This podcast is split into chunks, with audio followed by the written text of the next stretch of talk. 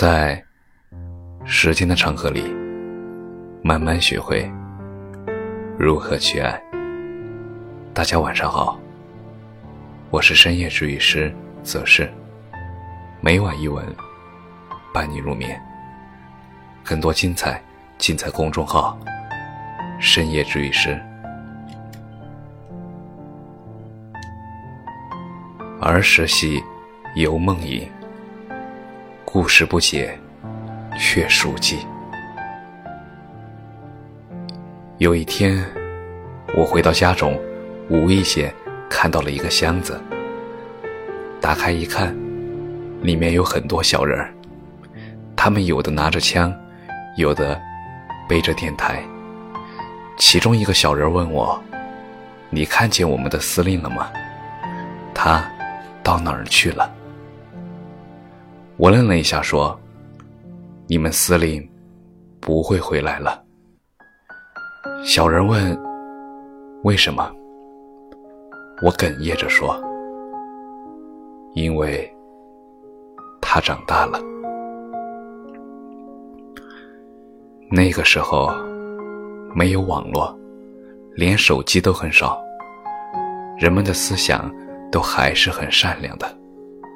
没有很多的高楼大厦，有的只是一排排砖瓦房。那个时候没有路灯，大家晚上拿着小板凳，坐在家门口就摸黑的唠嗑。现在想想，真是再也回不去了。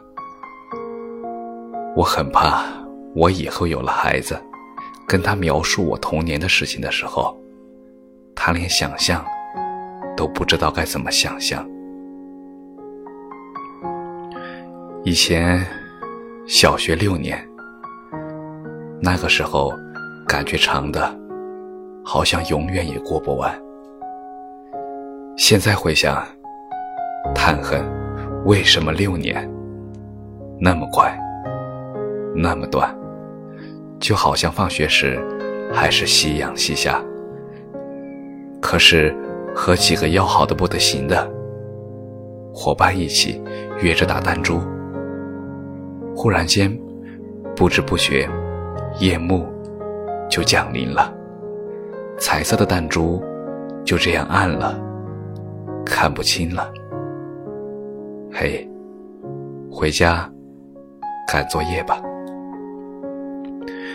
不知是谁说的。令人深有感触。十年前的心脏很厚，用力才能击碎。里面是红袖章、发条青蛙、鸡毛毽子、信纸和崭新的回力鞋。十年后的心脏很薄，一吹就能破。里面是啤酒瓶。失眠夜，路灯，眼圈，还有忘关的电视机。小时候不知道为什么章鱼哥总是那么伤，长大了不知道海绵宝宝为什么总是那么开心。感谢你的收听。晚安。